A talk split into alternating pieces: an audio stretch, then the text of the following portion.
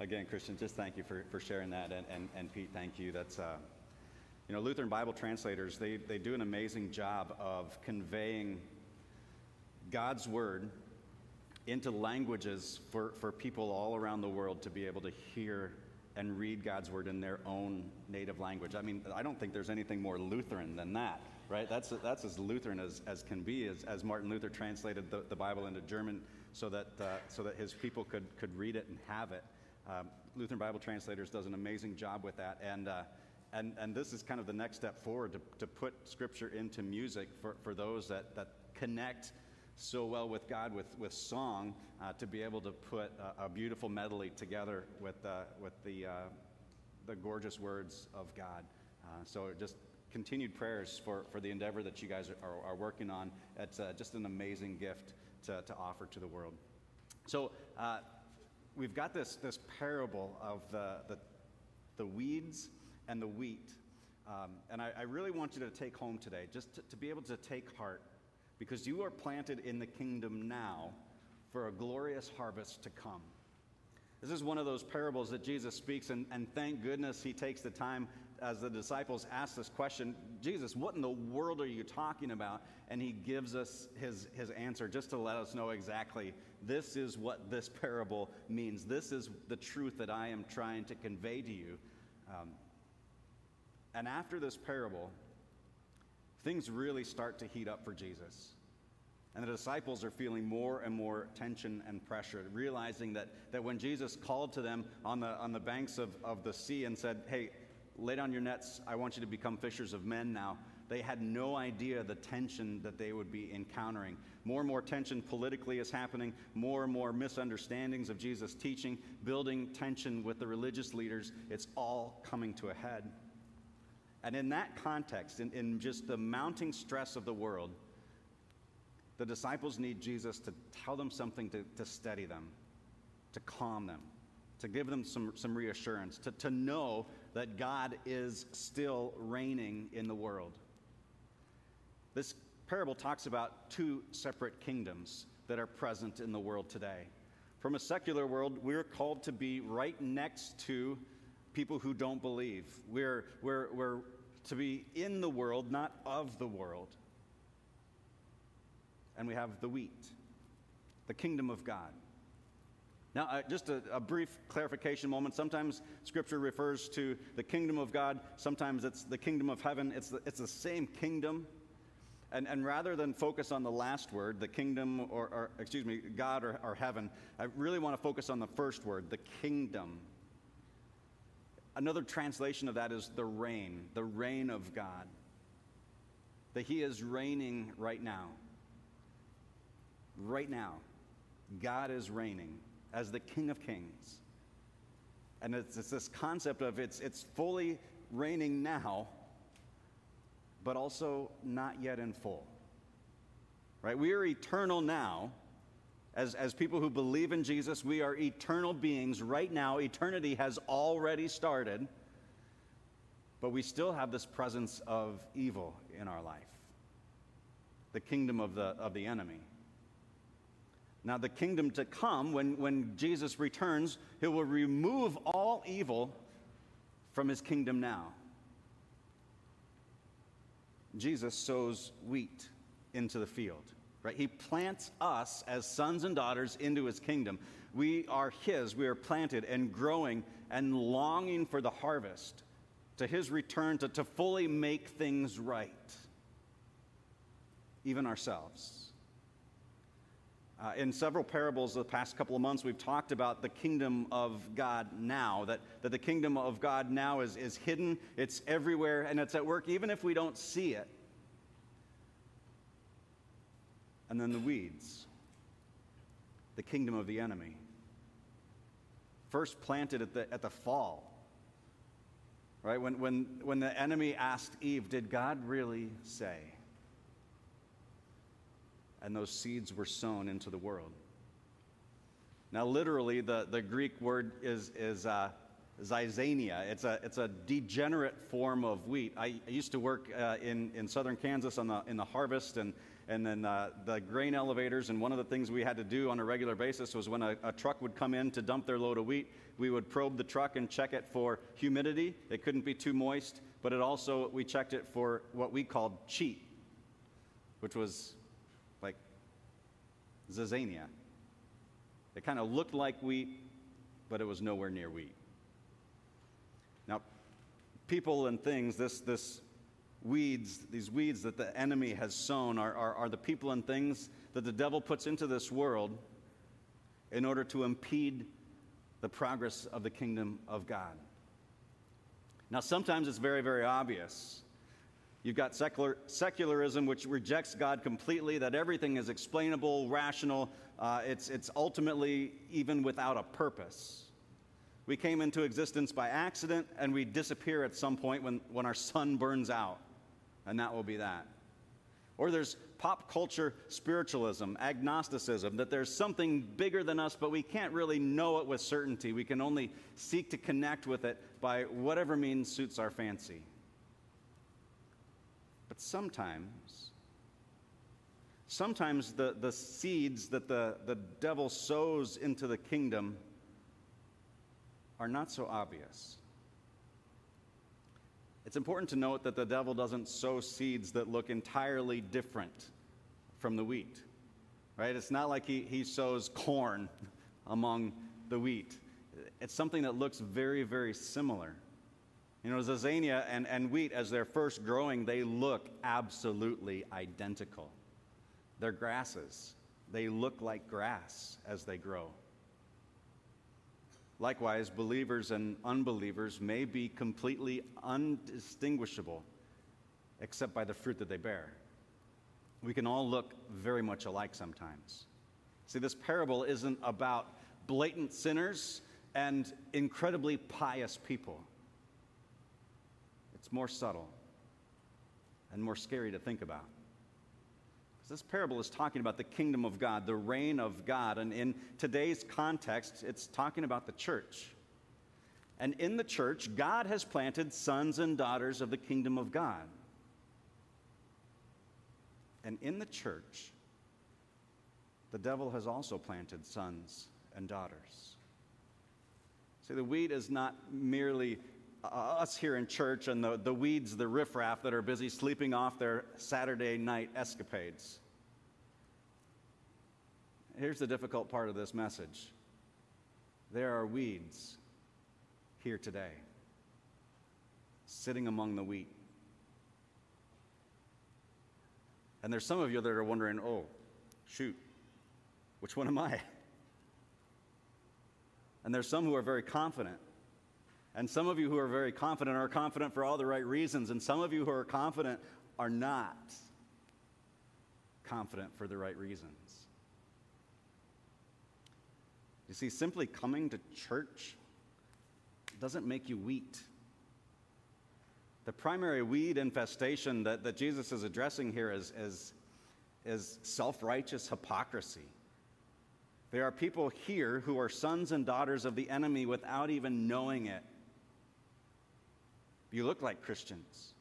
You're moral, decent, very religious people. I think there are a lot of people who are, who are fooled into thinking they're Christian when they're not.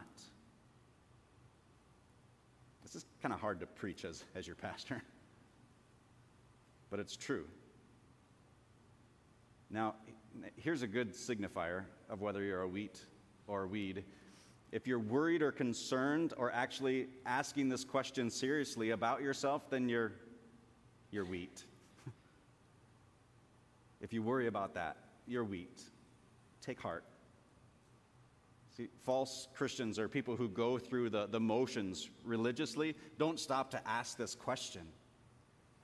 See, if you think that, that Christianity is, is about self reformation, making good decisions, straightening up your life, if you think Christianity is something you do, then you don't really get it. How do you know if you're wheat or weeds? I love that Jesus chooses this kind of agricultural picture of, of something that is all about growth and fruit. Right? If you are, if you are the wheat, then you have this longing desire to, to live a life of what you are, to, to live as you, you, you live as somebody who has their identity in Christ, who, who yearns to grow closer and closer in their walk with God, who, who yearns to make their life look more like Christ, to be in the world, but not of the world. But not, not, not to do that, though, to, to impress God or to, to, to make him think that you are deserving and worthy, but to do so because of what He has done for you. And out of a joy of knowing His grace and love, and desiring others to do and experience and encounter that same joy and grace and love. And like plants, we, we grow, right? We don't just stay the same. You don't just hit a plateau where you've arrived as a Christian but you want to continue to grow, to grow into the likeness of Christ. See, the, the counterfeit Christian is not interested in growing, just kind of performing. A Christian is someone who grows more and more confident in who Jesus is and what he's done. Who grows in their trust that no matter how dark life gets or, or how difficult life circumstances are, grows in their trust that God has this incredibly insane promise to work even the horrible things of this world to our good. To grow in contentment and peace, especially during difficult times. To know that you are far more aware of your brokenness and far more appreciative of the grace that God has given to make you whole. Now, make sure you hear this. Like, like scripture ended today, he who has ears, let him hear. You are in the presence and the, in, the, in the kingdom of God now in all of its fullness, but you are still now in the presence of evil. Still in the presence of evil. There will be a day, though. There will be this amazing day where we encounter the kingdom and the reign of God with evil completely removed from the equation. This is life in the kingdom of God. That we don't blame him. Right? It's interesting to note that the, the servants of the, of the owner of the field, they went and said, Didn't you, didn't you sow good seed? What, what, what were you thinking? Why did you, why did you plant all these weeds? We love to blame God for the evil in this world. In fact, God gets a lots of blame for things that, that he didn't do. We should probably assign the blame where it's due. And Jesus in the parable says the enemy did this. There is a lot of work that the devil is doing in our world today. But praise be to God that even what the enemy does, the Lord works to our good. Sometimes it's hard to see that in the midst of the darkness, but I can promise you it is true. Maybe you need to put the blame for the evil and brokenness in this world in the, in the right place. To blame it on the devil, blame it on Satan, the prince of this world, doing what he does, prowling around like a roaring lion looking for someone to devour. He is very much in this room today. Never doubt that. Never doubt his presence. Never doubt the fact that He is working hard in your life to pull you away from God. But also know that the things of this world have been overcome. That we believe and love a Savior who has done everything necessary to make that promise that nothing, nothing can pull us out of His hands. After the servants realized, well, we can't. Uh, we can't blame the owner for, for sowing the weeds. The enemy did that, the devil did that. So the next thing is well, do you want us to go fix it? Do you want us to pull the weeds out? This is really a question about playing God, right? We, well, we know better. Let's go uproot the evil. And we love to do that, right? We love to point out where other people are wrong, whether it's politically or socially or sexually. Let's, let's just point the finger at the wrongness in this world and make it right. If we could just purify our environment and make everybody look and sound and act the way that we do, the world would be amazing. if we could just purify our environment from everything that's offensive to God. Oh, wait. That would be us too. See, God, in His incredible patience, He waits. You see, good and evil doesn't just inhabit every, every field in the same way, but even in the same people. There's no unqualified good people, there's no unqualified bad people. We all have good and bad inside. The only result of a truly dedicated campaign to get rid of all evil in the world would be the abolition of absolutely everybody. You see, it's an act of grace that God allows the weeds to remain. Right? We're, we're told to, to, to not worry about the, the, the speck in our neighbor's eye without first taking out the log in our own. It's tempting to think of ourselves as better, looking around to those with a weaker faith or a, a sleeping faith or faith with unrealized potential. But it's not for us to judge. You see, wheat can't pull weeds. You get that? Wheat can't pull weeds. That's the, that's the farmer's job, that's the father's job. Judgment is so far beyond our pay grade. Condescending, hypocritical judgment is never for us to do. Now, we are called to hold one another accountable in the, in the relationships that we have in the Christian faith. But let's not become self righteous hypocrites.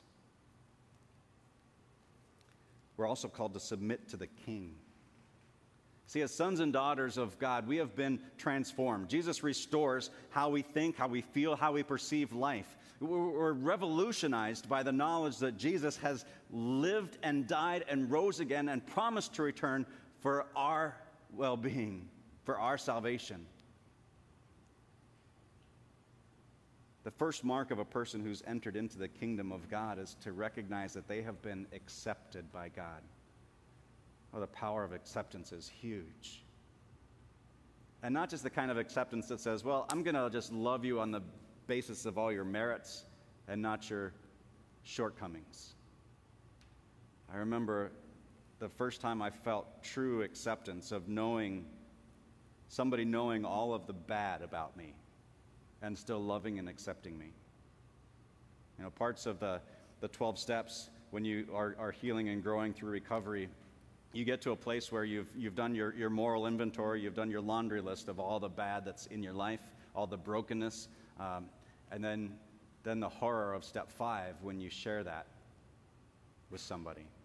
And I remember sharing my, my, my, uh, my inventory, all of the worst of TIG with my sponsor. And I, and I remember I was just staring at the paper because I didn't want to look him in the eye because I was sure that there was just, there was like just, he was grossed out. He was, he was uh, so disappointed. He was disgusted by me. And I, and I remember finishing it and looking up at him and I saw the eyes of Jesus, and I saw love, and I saw acceptance. You know, true acceptance is when you've shared your worst with somebody and they still love you. We have been accepted by God. You are accepted by God. Not because of how good you are, but in spite of how bad you are. You've been accepted by God. And that means that we submit to his rule in our life. That our lives are not our own, they've been bought with a price. We, are not sent to, to grow our own kingdoms, but to grow his. We're given the power and motivation to go out into this world and, and develop solutions to, to, to the brokenness in this world, to the sickness, to the poverty that's out there, to spread the kingdom, to grow, to sow more seeds into his kingdom, to bring the not yet into reality in small ways, in big ways. We lose pessimism about the world and we view it as redeemable. We believe in Christ's power to heal and to change. We expect God to bring healing and change. You seek to build His kingdom. You hunger for others to know the joy, the freedom, the life of a son and a daughter of the King Most High. You say, Because you saved me, because of what you did on the cross for me, because you forgave me, because you declared me right with God, I will do anything you want. You are my king. And you patiently endure. This parable, we hear about the unimaginable patience of the Father. Only the Father and the Father alone knows the day and the hour of the harvest. And sometimes I found myself thinking, especially during the last couple of years with COVID and, and all of the, the craziness around that, I found myself thinking, God, just come. Like, Jesus, come today would be great with me. Why don't you just bring your kingdom now? But the reason he doesn't is there are still people who think that they are weeds, who think they are worthless weeds, that he knows they are wheat, that just need more time. I know too many people who believe themselves to be worthless weeds that are actually wheat. Sons and daughters of God that just don't know it yet. And because the Father is patient, he knows he's waiting for those for those faiths to fruit. And because God is patient, he grows patience in us. We need him to grow patience in us to be long suffering. That's really the definition of patience. Patience isn't just simply waiting, it's long suffering. To be long suffering in his reign that is now but not yet, to bear our crosses, to suffer for the good of the gospel, to endure this world, to resist the evil that daily wants to manifest itself in our souls, to have patience, to rejoice in our suffering as that builds perseverance and that builds character and that promotes hope that never disappoints in our life to ache with awe for the coming harvest.